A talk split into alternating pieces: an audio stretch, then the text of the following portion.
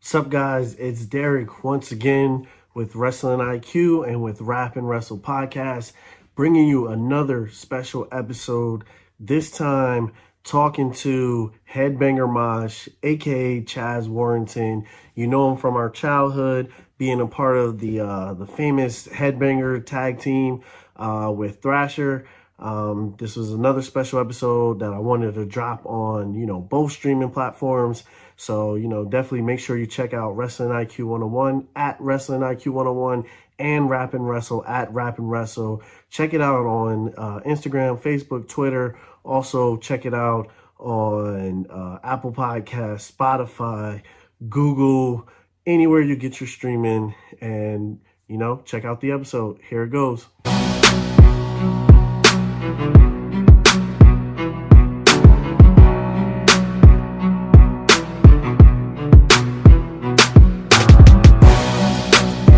Today, a very special day.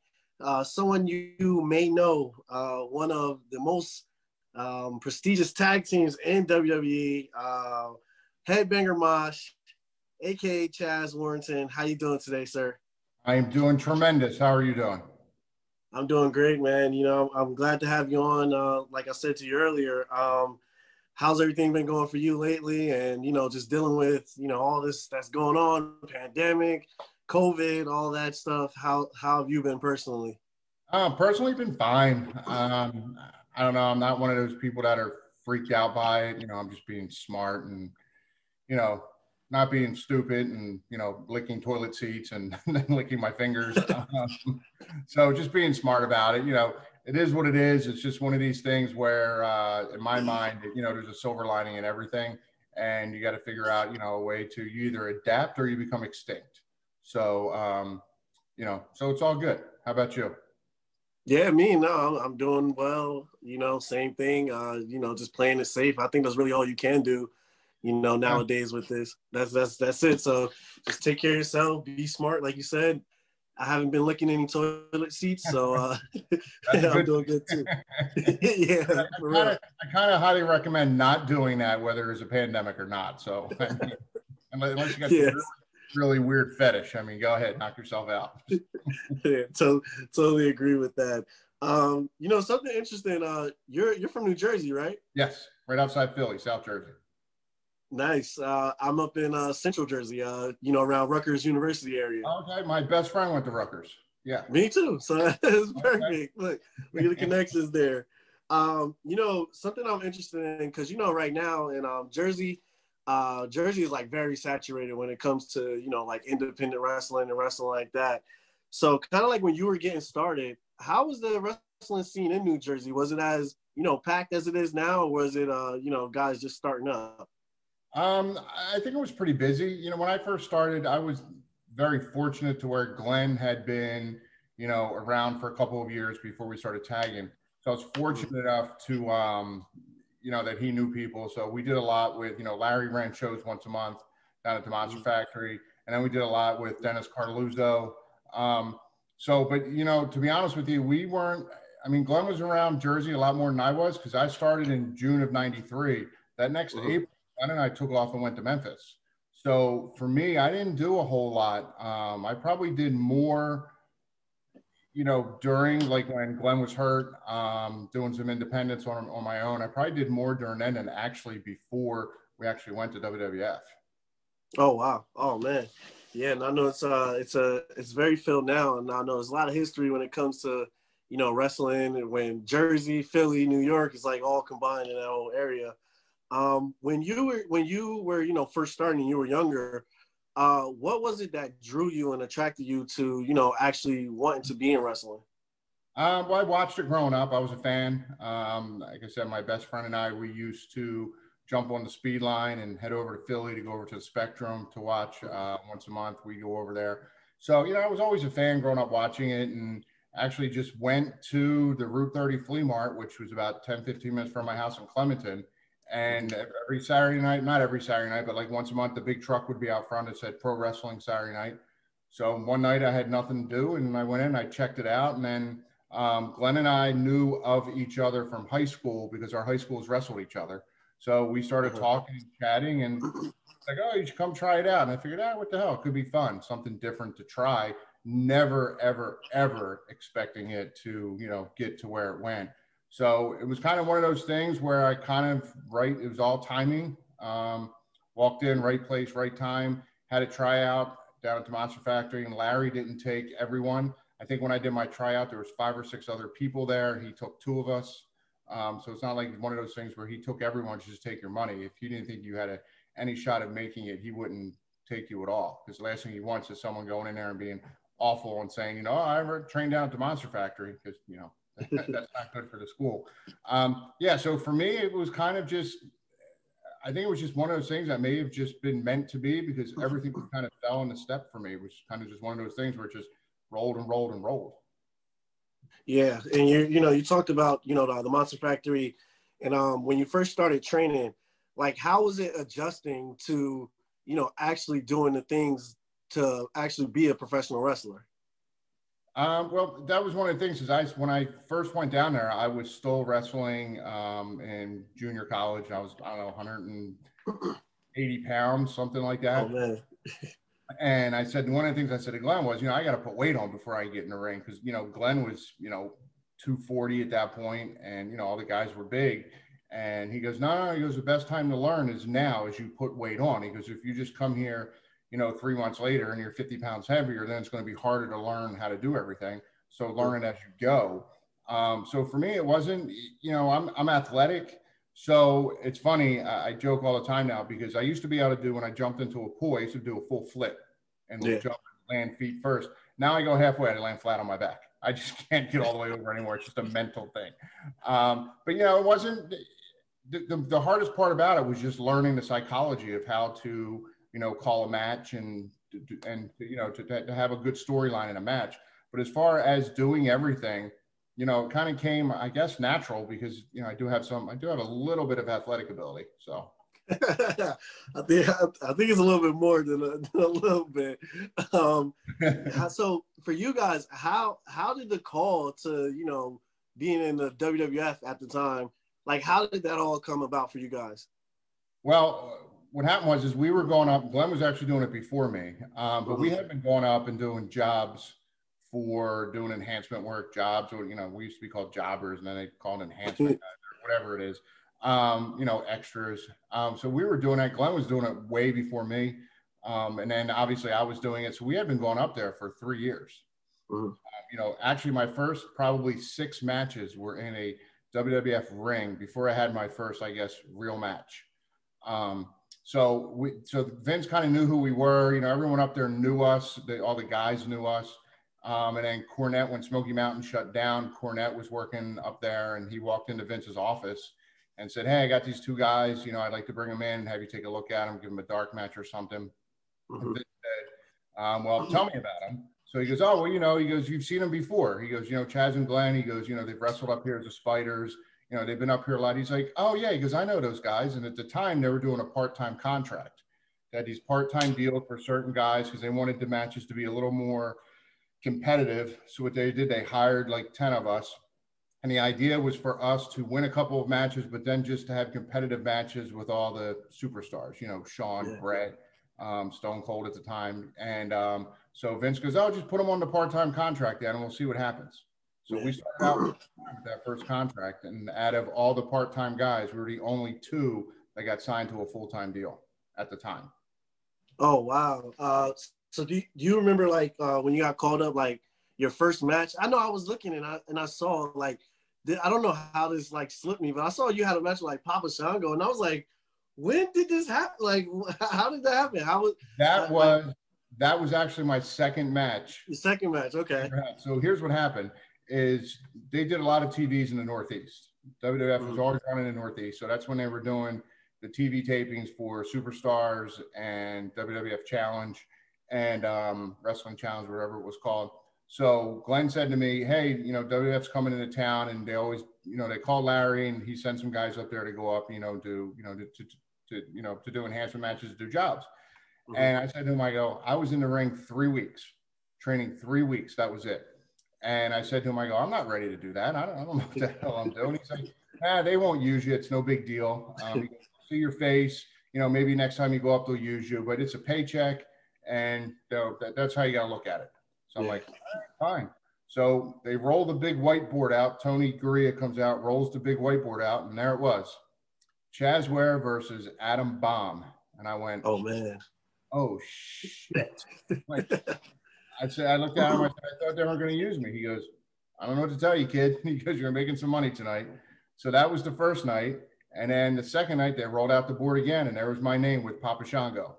Um, so, yeah, so that was my set. And at that point, you know, again, I was only in the ring for three weeks and I was kind of dabbling. I had no clue at that point. Again, to me, it was just let me get in there. This could be fun. It could be a cool hobby. After that, that very first night, walking down that ring, and I walked out and I'm like, this is what I want to do. That, That's that awesome. I was like, this is what I want to do. Yeah, Papa Shango was my second match, and there's a great story with that. So he said to me, he goes, um, he goes, hey, do you know how to throw a punch? Mm-hmm. like, yeah, I hit you like, yeah, over here somewhere. And I'm like pointing at my neck. And he's like, yeah, but do you know how to throw a punch? And I'm like, yeah. And he goes, so throw a punch. I just stood there looking at him. He goes, so throw a punch. I go, oh, you want me to punch you right now? He's like, yeah. He goes, I want to see how you throw a punch. I'm like, all right. I punched him so hard in the jaw. He's standing there like this. And he turns around and looks at me. He goes, kid, tonight you're going to kick. I'm like, Okay. so uh, it was WrestleMania about, I don't know, four or five years ago. We went out to California and we were doing the WrestleCon thing. And yeah. he was there. And, uh, you know, because we were obviously up there together when he was doing, you know, Godfather and Kama and, you know, the stuff with the nation. Um, But at that point, I never told him that story. I never told him like that was my second match ever. So we were sitting there and I walked over to him and I told him it. And he goes, Are you kidding me? And I go, He goes, That was you. And I'm like, Yeah. He goes, I tell that story all the time of the kid that punched me so hard in the jaw. I told him he was going to throw a kick. So he actually he actually remembered it. And then I pulled it up on YouTube and we sat there and watched it together. It was awesome. oh man, see that's great. That's definitely great. Now you know uh, you and Thrasher, um, you guys, you were the spiders, you were the flying nuns. Yep. And then you know you finally found success when you guys became the headbangers. How did you go through all these gimmicks? Like how did each one individually start? Well, Glenn was wrestling as the spider at first. Yeah. Mm-hmm. Uh, so when we started tagging, we just naturally went with that because in the Northeast, that you know, his spider character was already kind of known, so it made it a little bit easier easier for us to get booked. Um, then we, you know, we went to Memphis, USWA. We were there for a while. Then we went to Arkansas with Bert Prentice with Ozark Mountain. We were there for a while as the Spiders. And then mm-hmm. meanwhile, uh, Ricky Morton, uh, Robert Gibson, and the Rock and Roll Express, Tracy Smothers was coming in and out, and they were with Smoky Mountain. So yeah. you know, we started giving them tapes, and then they started talking to Cornette about us. And then Cornette knew Glenn from some of the indies because Cornette used to do a lot with Coralluzzo up north. So um, yeah, so Cornette got wind of us and wanted to bring us in, but he called us up and he said, "Hey, I would like to bring you guys in." He goes, "But I don't like the masks." He goes, "I hate masks." Yeah because I don't like mass wrestlers. So we're like, we just want to work. We just want to come there. You know, we know it's more exposure, and so we just want to come. So he's the one who came up with the headbanger gimmick, the idea. He said, uh, oh, wow. was, he, and this is going to sound crazy. He goes, um, I was at a dancing concert. He goes, and these guys were slam dancing. There was mosh pits. They were spitting on each other. They were beating the shit out of each other. Guys were wearing makeups or wearing dresses. He goes, never seen anything like it. He goes, but he goes, I think the the idea that I have could work for you guys with, you know, you have that Northeast attitude and stuff like that. And I knew exactly what he was talking about because over in Philly, I used to go to the old bank. Um, I used to go over there. I used to go to the underground. So I used to go to all of that stuff. So I knew exactly mm-hmm. what I was talking about. So he gave us the idea. Um, we kind of ran with it, and it was just basically it was just an idea, and we took it to an extreme that Cornette never thought we were really going to take it to. Um, but uh, so he gave us the idea, we ran with it. And then when we signed our part time deal with WWF, we went in as the headbangers. And then Vince changed it to the Flying Nuns to try something yeah. else. Um, but, and then, you know, it wasn't working. And so he switches back to the headbangers. Awesome. Yeah, that that's that's a, a great story. That's that's wild. You know, I was gonna ask too, I was gonna say, do you feel like you know being the headbangers was a little bit of that already a part of you guys or did you guys become more of that as you went on with the role Um, I think a part of it was, I think a lot of me was in that already because again, I was familiar with, you know, the with dancing, doing the lawnmower, and you know, you had to kick your arms and, and legs to make space in the mosh pit. So, but for Glenn, it was new. But um, you know, again, him and I just kind of he started watching more stuff, and we just started adapting more and more to, and then kind of just building it into us. But our personalities came out. Like for instance, when you know you'll see us making fun of somebody, or we're joking around, or there was one time um, Vince had us on live TV. It was a live interview. We were exhausted because we were out the entire night before. I think we got 45 minutes of sleep. And Vince on live TV looks at us. He goes, what's wrong with you guys? We're like, Vince, we're out all night. We're exhausted. We just want to go out to the ring, do our thing, and then come back here and then go back out and party all over again. Like that's what we want to do. So, oh, uh, and you know, Vince, and we got done. Vince loved it. He was like, just be you. So a lot of it is us. It's just how it comes out. Yeah, true. Now, you know, one of the um, you know, most memorable catchphrases, I think you think of a lot of catchphrases throughout the history of wrestling and you know, real men wear skirts. I think it, it, it's one of those most memorable ones that you could think of. Um, like who came up with that catchphrase and how does it feel like to just see that like just on signs in the crowd and put on like shirts for you guys? Well, what happened was is actually how the whole skirts came up was this is again, we were in Smoky Mountain. The first couple of matches we had, we didn't really know what to expect. We didn't really know, you know, where it was going to go. So we wore shorts. We showed up at TV. Cornette handed me a Slayer T-shirt. He gave uh, Glenn a Metallica shirt, and we had, I think I had work boots on, and Glenn wore like high top sneakers. Like yeah. that's what we wore. So that's what we were wearing. And eventually we were talking. I said to Glenn, I go, we got to change up. We got to change up the look. I said because we're we're dressing like PG thirteen. That's what yeah. Wolfie and them, and you know that, and they were big in Memphis and Tennessee. They, so they were known. I'm like, so you know, we don't want to be knockoffs of them. So we got to figure something out. So we went to a thrift store, and we were walking around, and I walked down the girls' aisle, and I pulled out a skirt, and I put it on, and I walked around, and Glenn looks at me, he goes, "What are you doing?" I go, "We're buying skirts," and he goes, "I'm not wearing a skirt." I go, "Buy one skirt." I go, and "Let's see what happens." So I convinced him to buy a skirt. We went out to the ring that night. We got so much heat from the crowd. It was unbelievable. We walked in the back. Cornette goes, Where did you buy those? Where'd you get those from? I'm like, The thrift store. He handed us each $20 and he said, Go buy more. You're wearing skirts. So, so that's that's how the skirts came to be. So that they just took off. So what happened was is we used to have the um, you know, the, the, the suitcases with our gear in them. And we had the hardback ones. Mm-hmm. And we go to like Hot Topic to buy T-shirts and stuff like that, and there were stickers. There was a sticker that said "Real men wear skirts." So we took the sticker, we put it on the bag, and then we went to when we were in WWF, we were doing a photo shoot um, for one of the Christmas catalogs or something with Santa, and one of the marketing guys were there, and he looked at the bag and he saw that, and he goes, "That needs to be on your T-shirt," and we went, "Okay, so go get it done," and then that's when he came out with that first T-shirt. So again, the skirts just came from something I was like, we need to be different. Real men mm-hmm. wear skirts came from us being in Hot Topic and seeing a bumper sticker and throwing it on our back. oh man, that's that's crazy. Um, you know, and then you know, you guys won the uh, the WWF WWE Tag Team titles in uh, 1997. You know, did you guys kind of feel like that was like a sense of accomplishment? Like, hey, you know, we finally like you know reached our you know our our pinnacle of you know being a tag team together? Um, I mean, yeah, you can't say no to that. I mean, it's you know to, to, to, be looked at, and it was funny because that's when NWO was big. So yep. that's when Kevin and Scott had the tag titles for WCW. So you know, the PWI magazines would come out, and when they did, everyone did it. You went right to the back to the ratings, to the rankings to see where you were ranked, and there mm-hmm. we were, number two. I mean, we were, we were at that point we were going to get hired in Scott and Kevin because they had had the belts for so long, and obviously they were, you know, Kevin, Scott, and Kevin. But um, yeah, to look at that and be like, we're the number two tag team in the world. But the other mm-hmm. side of it was for Vince to look at us and go, hey, you know, these guys, you know, I believe in these guys and they're going to draw money. And, you know, so yeah, I mean, it was one of the clearly there's probably three things in, in my career that stand out the most. And obviously that's one of the top three. Yeah, definitely. Um, you know, you talked about uh, you know uh, the outsiders. They were the champs over in WCW. You know, one of the biggest uh, periods of professional wrestling is the Monday Night Wars. You know, from the outside looking in, like it's it was amazing, but to actually be a part of it and working during that time, how was it to be involved in that? And you know, the rating wars and going back and forth. Oh, it was amazing.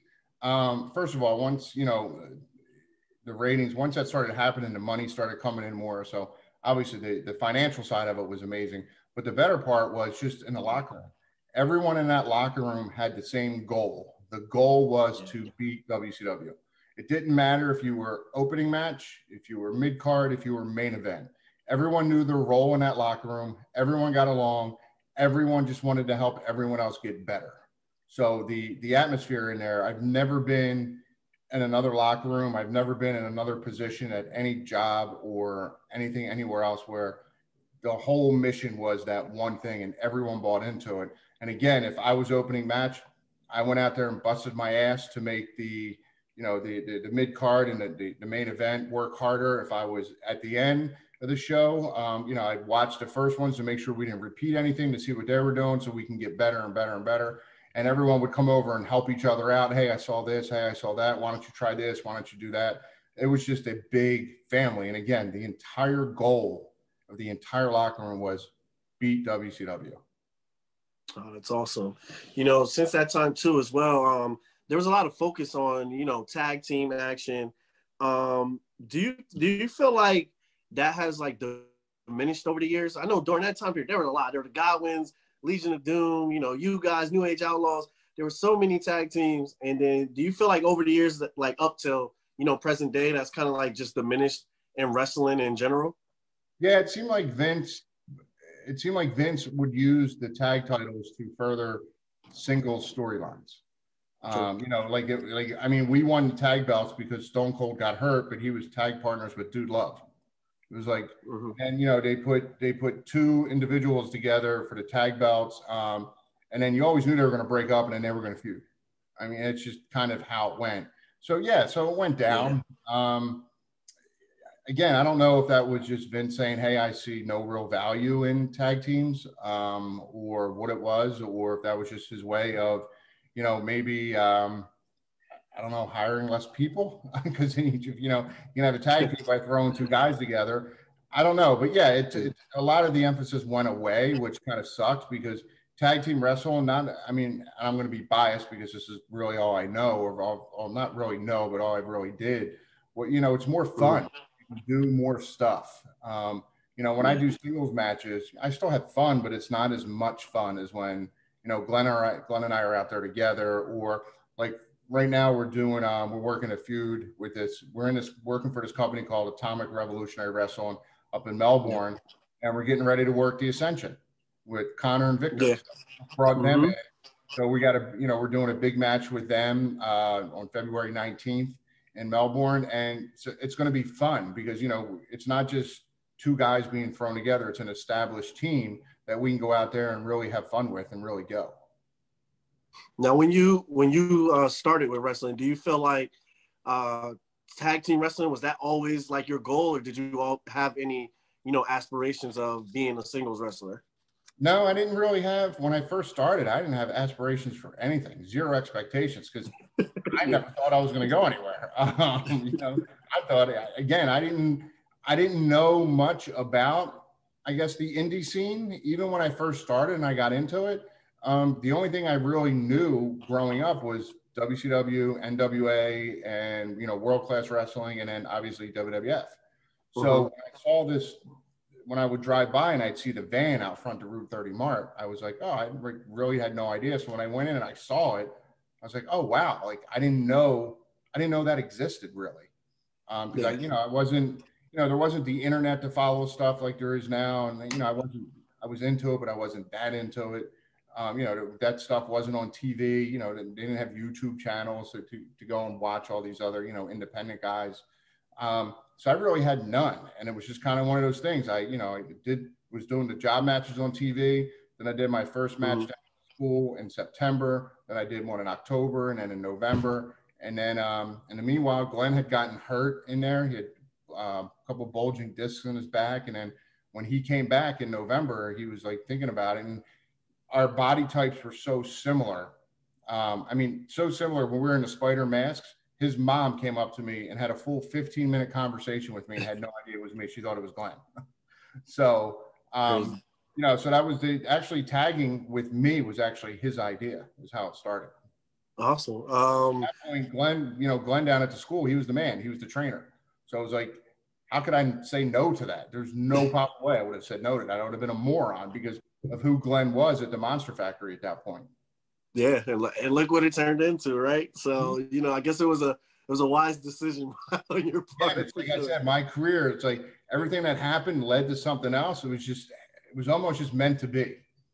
Yeah, facts. Um, how was it? You know, when people talk about tag team wrestling, and they, you know, just as humans, we love to categorize things. We love to say who's the best of this, the best of that.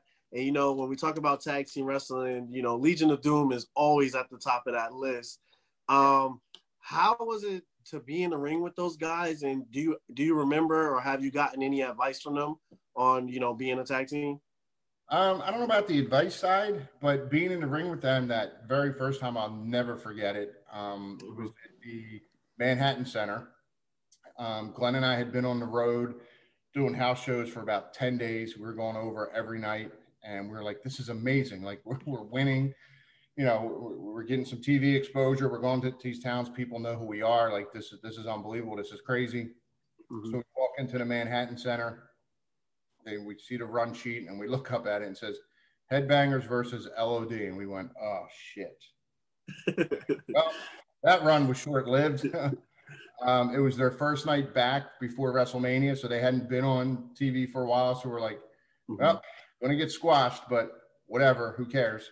Um, but they pulled us aside and they said, hey, because you know, we had a long conversation with Vince. Vince is really high on you guys. He likes you. He thinks, you know, you guys are probably the future of tag team wrestling when it comes here, when it comes to WWF. So, um, you know, we're going to have a back and forth match tonight on Raw. He goes, and then it's going to be a double count out, a double DQ. And we're like, so you're not just going to squash us in like 35 seconds? We're like, no, we're going to go. We're going to have like a good 10 minutes. And we're like, whoa. We're like, and you're not beating us? They're like, no, but at the end, we'd like to hit one of you, you know, with the doomsday device. And I was like, I'll take it. Nice. I'll take it all day long. Um, yeah. So, I mean, that, you know, that was great to, to, to be in the ring with them and then to have them tell us, you know, what Vince said. And then, mm-hmm. you know, it was just great. And then, you know, hanging out with them in the back was always fun also. They're just great guys. Yeah, I can only imagine. Um, you know, then you, I know you said you know your goal was tag team wrestling. Um, you know, you broke into you know you went to being a singles competitor for a little while when uh, Thrasher got uh, injured. Um, were you excited for that? And whose idea was it to start the beaver cleavage gimmick? I got to know that. um, so yeah, so tag teaming was fun because I, I don't think if I didn't tag, I don't know if I would have learned as much as I learned as fast as I learned. Because again, mm-hmm. June of 93, I'm in the Monster Factory. July of 93, I'm in a WWF ring. Um, April of 94, we pack up the car and move to Memphis with no idea of how long we're going to be there. And then I'm in the ring with, you know, Eddie Gilbert, Doug Gilbert, Jerry Lawler, Brian Christopher, um, Wildfire, Tommy Rich. And then from there, you know, mm-hmm. we're in the ring with Tracy Smothers and the Rock and Roll Express, the Heavenly Bodies. I mean, so it just progressed. So if I didn't, if we didn't start tagging, I would have never gotten that, and I probably would have never left Jersey. I probably would have just when WWF was in town going through jobs. I probably would have never made it. Um, so, yeah. So again, being with Glenn and having that opportunity was, you know, obviously life changing. Um, as far as Beaver cleavage goes, um, so the funny part about that is the very first overseas tour I did uh, Jerry Brisco collected all the passports. We were going over to Kuwait for five days. Mm-hmm. So he had the passports. My passport, I mean, hell, when I was in WWF, I was 97. I was 26. So my passport was from when I was like 23, 24. Uh-huh. Uh, he looks at it and he goes, You look just like Leave It to Beaver. so from that point on, he called me the Beef. He would call me Beaver. He would oh, call me, That's what he would call me. Um, and then Glenn was hurt. He blew his knee out, and we had all that time off. And it was creative uh, Vince Russo who came up with this whole Leave It Beaver thing. And, you know, because again, the whole, you know, Brisco calling me the bead for so long, um, that's where it came from. Wow. Amazing. Uh, that's one of the probably the the one of the most memorable gimmicks I think that someone has had it just because they're so uh, out there and you, you got to remember that one. You can't you, you can't you can't forget it when it's voted the worst gimmick of all time. So but it's all good. I am not offended. I was on the ellen show a couple weeks ago with that gimmick. They yeah had, I, I, heard. I was gonna ask you how how does it feel to be on the ellen show and not even know you're on the ellen show? i had no idea. I was on i had friends texting me hey you're on the ellen show today. I was like what are you talking about that's amazing, man. That that that's now that's a story to tell. Um, you know, so how did um so with the the beaver cleavage role and then you just went to, you know, being Chaz, like what was it in between? Was it was it you were um unhappy with the gimmick or you know they just wanted to change roles? Like what what was it uh with that? No, I had no problem with the gimmick at all. I mean, hell, the gimmick was going to be fun. Um, you know, I got to act like a goofball. Uh-huh. Um, my head, my head was buried in boobs every night. Um, you know, because the whole the whole gimmick they were insinuating I was having sex with my mother. So I mean, you know, you can't beat that. Um, I guess you could, but you know, my head was buried in boobs. I'm acting like a goofball, um, but I only had the one match, and then they killed it off. But that's when they had they were getting a lot of heat. Um, that's when Sable left, and she filed the sexual harassment suit. Yeah. Um, right around then when Owen had his accident. So there was all this negative stuff coming. So they just killed it. Anything that had anything to do with anything controversial at that point, they just killed it off. Um, and that's when they came up with this idea of you're just Chaz, a kid from Jersey, you're just there to have a good time. That's where that came from. Hey, oh, there we go. Um, you know, do you you think? Because I know it's a little it's a little different nowadays. Um, do you think like something like that could be successful in today's wrestling? Because I know I've you know I've heard things and you know the rumors of you know USA they kind of want WWE to uh, provide like more adult entertainment, I guess you could say nowadays. Um, right. Do you think like something like that could be successful, whether it's in WWE or you know out in the Indies or anything like that? I mean, I think so. I mean, anything's possible. It's just a matter of if it's done right, if the person doing it buys into it and puts 100% into it. Um, one of the things, again, I don't, I'm going to say again, but I didn't say it before, but um, I don't watch the product a lot. Um, if I'm mm-hmm. flipping through and I see somebody I know or somebody I like or something catches my, I'll watch it for a few minutes. So I don't know everything, but what I do know of, to me, it's very cookie cut. Um, yeah. Everyone, everyone, in my opinion, wants to be Stone Cold, um, or you know, the, the, Randy Orton. You know, they all just want to be this badass person instead of just being the character and going with it. So I think characters would, would make it more fun. I think it would make it more interesting. Yeah, you still need to have those couple of badass guys, but I think that's one of the things that back in my in my era when we were there, that whole attitude errors, everyone had an identity or a gimmick that was different from everyone else's. You didn't want to be someone else. You didn't want to act like someone else. You wanted to be you. And we were able to do that. And that's, you know, the headbangers, we were goofballs. You know, we're dumping wax on our arms and you know, we're doing all this stupid stuff just because we could. And they gave us the freedom basically to kind of do whatever we wanted.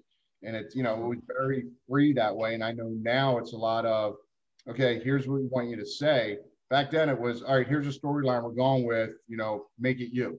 And we were kind of given freedom to do whatever we wanted. Um, I, I realize things evolve, things change. Um, I know with the with WWE having stock now, they have to be a little bit more careful with yeah. things. So I think a lot of that factors into it. But um, I think anything's possible to get over now if you're just able to have time to build it. One of the other things was, you know, we had time to build our characters. You had time to do it. It's like everyone now, and I'm not just talking WWE, I'm just talking in the world general Everybody wants that instant satisfaction now. Give it to me now. I don't want to wait. I don't want to see the storyline build up. Let's just do it now and get it over with and move on to something else. Everything's so fast paced. Everybody wants it now, now, now, now, especially with social media. You don't have time to build that suspense and really get a character or even a storyline over. I mean, the mm-hmm. storylines are huge, and you see it with WWE. It changes from week to week to week. It's like, all right, Goldberg's in now, but he could be gone next week. Or same thing with Brock Lesnar. Or you know, Edge just came back with the Royal Rumble. Um, but yep. how long is he going to be there? So you know, everything's so fast and so instant. It just doesn't have time to really develop. So if they gave it time, I think anything can get over. Yeah, yeah, true. Definitely agree with you. Um, you know, you talked about those returns of you know Edge and Goldberg. Um, you know, you guys when you guys came back and you guys were on SmackDown, you were taking on uh, Rhino and Heath Slater. That was like a big surprise. Like I was, I was so happy to see you guys back in the ring. And you know, you guys haven't even missed a step. You guys are still going good. Um, how did that even come about, and how did you guys, you know, get that call to, you know, participate in that tag team tournament? that's one of me. That's one of me. One of my. Uh, I mentioned earlier that winning the tag belts was probably one of my top three moments. That return was one of my top three as well. Yeah. Um, so what happened was over the. So I have a son. My son's 16 now. He's seen me do thousands of indie shows, and I mean to the point where he could care less. I'll ask him, "Hey, I'm going to do a show. You know, do you want to come?" And he'll ask me, "Who's going to be there? Or any of my friends going to watch?" if any of his friends are there, he'll go. But if not, then he could care less and doesn't want to go.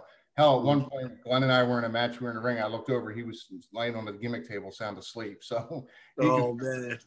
So one of the things I always wanted to do was have one time in a WWE ring for him to see me do wrestle in a WWE ring. Mm-hmm. So, you know, I used to see Road Dog all the time doing the shows, you know, doing the indie shows and stuff like that. And we would, you know, talk and I would tell him that, like just one time. That's all I want, one time. So then, whenever they were town in South Florida, I'd reach out to Hunter and ask, like, can I just come just one show? Like, I'll sign a waiver. I don't want to get paid. Just want one match in a W ring. And he always said no. He's like, can't do it, can't do it. Insurance purposes, whatever. So, um, but Brian knew how I felt what I wanted to do. So when he came up with this whole tag team um, tournament thing for the belts, he called me Actually, he mm-hmm. texted me and he said, Hey, are you available for SmackDown on Tuesday? I texted him back. I go, Yeah, okay, who's this? And why are you messing with me? oh, man. Instantly, instantly called me. And he's like, Chaz, no. He goes, I'm serious. He goes, We got this idea. We want to bring you guys in. And I'm like, Hell yeah, I'm available. Like, so, mm-hmm. uh, but what happened was, is they were wrestling up in, was it Foxwoods or wherever the casinos are up in Massachusetts. Mm-hmm that yeah. area. Um, you had um, he called me on Friday and he called me back Friday and he said, Look, he goes, I'm sorry. He goes, I didn't know. you have to have full blood work and a full physical to be able to wrestle there. He goes, We won't have time to get that done for you guys. He goes, I'm going to try and hold the angle over to the following week. He goes, But I don't know if I'm going to be able to. He goes, I'm yeah. sorry. And I said, Well, I said, it's meant to be, it'll be. I go, but I appreciate you thinking of me, Brian and that was it. I never thought I was going to hear from him about it. Um, so I watched SmackDown just to kind of see if I can get an idea of what the storyline is, and then I'm waiting Wednesday, Thursday, Friday, and I'm like, well, guess that's not happening. About five o'clock on Friday, I get a call from Howard Finkel. He's like, "Hey Chaz, it's Howard Finkel," and I'm like, "Oh, hey Howard." He's like, "Yeah." He goes, "I got to set up your travel." He goes, "You guys are needed in Dallas next Tuesday." He goes, "So where are you flying from?" And blah blah blah. So um, it was amazing to go back um, to see, you know, old faces, you know, the, the, the, the, gimmick guys, the producers, you know, the guys, the camera guys that we used to mess, mm-hmm. mess with all the time. They were, you know, some of them were still there. So it was great to see them. Um, it was great to just to be back in the locker room. Um, but the biggest part for me was not only did my son get to see me in that ring, but he got to watch it live on TV. Nice. And um, somebody set up the phone, my ex set up the phone on the floor right behind him and videoed him watching me come mm-hmm. out. So I have the video of that and I got to watch his excitement um, and do it. And the funny part is, is afterwards, a lot of people on Twitter were giving me a hard time because I did the dab.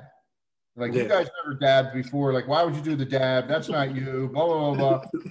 and I'm like, so the story behind the dab is I'm like, you guys don't even know what the hell you're talking about or why I did it. Like, ask me why I did it before you dog me for doing it. Um, yeah.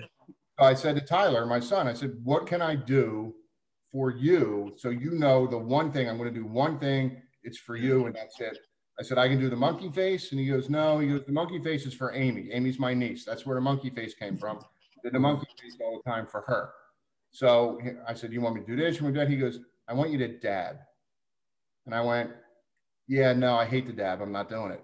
I, go, I, dab. I hate it. And he goes, That's why I want you to do the dab. oh man. And I'm like, All right, I guess I'm dabbing. And I just was very fortunate.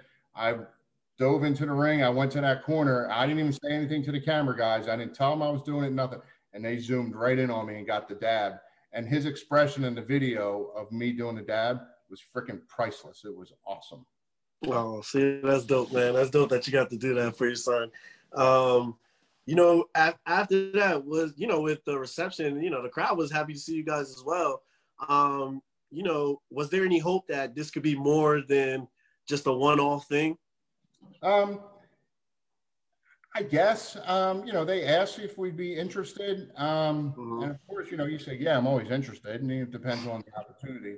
Um, you know, they brought us back a couple times after that. Um, but I don't know. I don't know. You know, there was never really talks of us coming back like for a full time run or even a, a part time run or anything like that. You know, mm-hmm. it is what it is. It was what it was. And I got to do it. And I'm happier than shit that I was able to do that. Yeah, definitely. Um, now you said you you uh you kind of keep up. Do you you keep up really too much with what's going on nowadays with like WWE, AEW, anything like that? Um, I'll I'll turn AEW on if I'm flipping. If I have time, I'll flip. And again, if it's somebody I know, I'll watch a little bit of it. Um, WWE, I follow more on Instagram because I follow certain people on Instagram that I'm friends with. And if they're on, you know, then I'll watch it and I catch little bits and pieces of storylines. Um, actually, Instagram's the only way that I knew Edge was back and won the Rumble. I was like, oh wait, the Royal Rumble was last night. Like I didn't even know it was happening. Oh, um, yeah, so it's not like one of those things where I sit. I know there's a lot of guys that you know that still just sit and they want to watch, and I just the I like the the storylines of a match. When you're doing a match, you're telling a good story the matches aren't like that anymore. And I, it's just me. I don't know. Maybe it's how I'm, I was brought up through wrestling of you know telling a storyline. I don't like matches that are just spots when you're jumping around. You just spot spots, but it doesn't make sense. You can't follow it. Um, so that, that's probably the biggest reason why I really don't watch it because I'll watch a lot of the interviews. I like the interviews. I like all that. But the actual in ring stuff, I'm just not a fan of the style they're doing now. And that's not a knock against anyone. They're all great guys. They're all athletic as hell. It's just yeah. not something I enjoy watching. Yeah, see, you, you knew my question. I was, that's what I was going to ask. I was going to say, what were your thoughts on the product and what were some things that you liked about it? yes, that well. I mean, um, nowadays, it's nowadays it's got to be tough.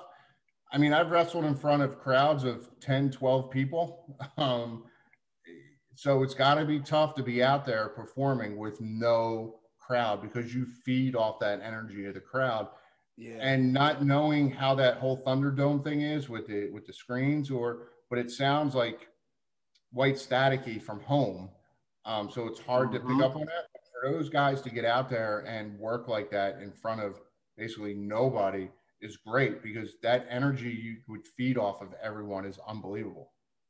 Yeah, no, I can I can only uh, imagine. Um, you know when it when when it comes to um you know like part-timers and say you said like the stories and you know guys coming you don't know if they'll be next week um what are what are kind of like your thoughts on like part-timers being uh, a part of the product because you know it's very nostalgic you know we get to see you know a lot of the guys we like and you know you guys were even kind of an example of that too they brought you guys back for the tag team tournament as well but you know overall like uh kind of how do you feel about that in you know wrestling today um, I don't really have a problem with it. I remember back when we were there, there wasn't a whole bunch of that going on. Yeah. Um, this may sound kind of wrong, and I don't mean it the way it's probably going to sound, but mm-hmm. If they got to start bringing in guys to, to to draw money, then maybe the guys that are there got to step up. It's kind of like, you know, everyone hates the Patriots. I see your Tampa Bay jersey. Um, yeah. Everyone hates the Patriots. everyone hates Tom Brady because he's so good mm-hmm. get better. So, I mean, that's one of the things. And again, this isn't a knock against anybody or anyone that's there, but you know, if they're bringing guys back, they're doing it for a reason. They got to draw money somehow. Um, yeah. You know, they got to draw money. They got to get them back somehow. And they got to get, you know, maybe they're trying to bring old, older crowd back into it. Um, yeah. But you know, and again, but then again, you have guys like Edge who will constantly, you know, um, reinvent themselves. Goldberg's Goldberg. He's not going to do anything different. Um, so just again, I personally don't have a problem with it. It's kind of mm-hmm. cool to see some guys go back. Um, yeah. Wouldn't mind being part of that to come back and do some more stuff every now and then because you know it helps boost your your it helps boost your indie uh, bookings and money for for your indie shows um, yeah. when I do shows. But um, yeah, I don't have a real problem with it. Yeah, definitely. Um, a lot of and I, I, the thing about a lot of these guys, I, I, feel like they can they can still perform. You know, at least you know Edge comes back, he puts on great matches as well still. So you know, I, am I, I enjoy it as well. You know, yeah, I mean, Goldberg and Goldberg's still in unbelievable shape. I mean, he still looks like he did before. Um, mm-hmm. other than some gray. But I can't say anything about having some gray, so I can't, can't, bust him on that. Um, but he still looks great. It's like Glenn and I. I think we still can go. Um, mm-hmm. You know, like we did before. I mean, we're still keeping up with you know young kids now, and you know the 25 year old kids. We're still keeping up with them in the ring. We're still doing everything that we did before so I think mm-hmm. as long as you can go out there and you can perform and do and do what you do, then yeah, no issue with it at all. Yeah, definitely. Um, let me ask you: if you weren't wrestling, what do you think you would be doing? Um, I probably would have been a teacher. A teacher? Wow. Yeah. Any anything special? Um, no, I was actually going to school for it um, at the time. I probably I it's gonna sound kind of funny. I probably would have been a gym teacher, and yeah. I would because I wrestled amateur from third grade. I probably would have and been a coach. I probably would have been a wrestling coach or gotten into baseball coaching, and that's probably what I've done. I still love teaching. I love helping. I like mm-hmm. going to Gangrel has a school right down the street here um, nice. from me, and um, then when we go do the, um, the, the the other indie shows, I like watching the younger guys and, and helping them out. I like helping. So yeah, I probably just would have been a teacher. Oh man, that's that's cool. Um, but uh, outside of wrestling, uh, any hobbies that you have? Um, I play kickball. Kickball, wow. I play, uh, I play very competitive kickball. I was on a very, uh, I've been playing for, geez, probably 13, 14 years now. Um, the, my main team, we were called wow. the Meatballs. We won four national championships. We won three in a row. We went on a three and a half year run where we didn't lose one game. Um, and we won, we played in some big money tournaments. And we, in those three and a half years, we won close to $60,000. Oh man, that's crazy. See, yeah, nobody would have thought. Uh, yes, I played kickball. I've been to Vegas four or five times, played kickball. I've been been all over the United States playing. So I still I still play. I play a couple nights a week, but I just play in local leagues. I don't travel like that anymore. Um, mm-hmm. Yeah, kickball. nice. Now, when it comes to uh, like music, are you are you still a metalhead, or, or has your taste changed as you've gotten older? No, my taste is just a big variety. It depends on my mood. I, I still listen. I'll still put Marilyn Manson on. I'll still put Metallica on. Mm-hmm. Um, Blind. Hell, I'll put Billy Joel on. It just, I mean, it just it all depends. It all depends on my mood and where I'm at and how I'm feeling. I'll put classic rock on. Um, but yeah, classic rock, heavy rock. It's all as long as it's rock, I guess. You know, but um, yeah, it's a variety depending on my mood. But no, I'll still put on, especially when I'm going to the gym. It's all Limp Bizkit, Marilyn Manson. When I'm working out, that's all the stuff I like to listen to. Linkin Park, and yeah. Awesome, um, and I'll I'll wrap it up with this. Uh, now I know you, are not watching much of Ellen, even though you were on there. What's uh, are, are do you have any like favorite shows that you binge or anything like that? Um, right now it's, it's gonna make me sound kind of girly, uh, but right now I'm binging um, Private Practice on on Netflix. Oh man, for a while. Um, it just depends. I like what I really like is like Law and Order. Law and Order is probably one of my okay. favorite watch. I can binge those. If they if there's like a marathon of that on USA, I'll just keep it on all day, and I could see the same episode over and over again and just keep watching it. Um, it's just a matter of my interest. I love like FBI shows, stuff mm-hmm. like that. I mean, I, I, I can't think of any other show right now um, to give you specifics of shows that I've been watching. I just can't remember them, but all good, all good. Oh man, I really um Chaz, I really appreciate this, man. You're definitely uh one of the uh you know most memorable moments of you know the attitude and you know my teenage years for myself. So I'm really I really appreciate you doing this and uh very happy to have you on today, man. No problem. Glad to do it, man. I'm happy to do it. Thanks. I had a good time. Bringing up all the memories uh, kind of gets the mind going, so it's fun. yeah, definitely. Um, if any fans want to follow you, check you out, can see the journey that you guys are still going on to this day, uh, how can they do that? Um, you can hit me up on Twitter or Instagram. They're both at Chazmosh. And then we got all these cool T-shirts over at ProWrestlingTees.com. Yeah. Um, there's a whole bunch over there. There's, there's actually a Beaver cleavage shirt over there too. It says "I Heart Beaver." Um, oh man! yeah, so you can hit me up at at Chaz Mosh on Instagram or Twitter, um, ProWrestlingTees.com, and you know we're always advertising on there where we're going and what we're doing and doing our silly stuff. So it's all good. Awesome, perfect. And for us, once again, you can check us out on Wrestling IQ 101 on Instagram, Facebook, and Twitter. Check us out on Apple Podcasts, Google Podcasts, uh, Spotify, YouTube. Make sure you subscribe. And for this episode, it's Derrick, it's Headbanger Mosh, and we are out.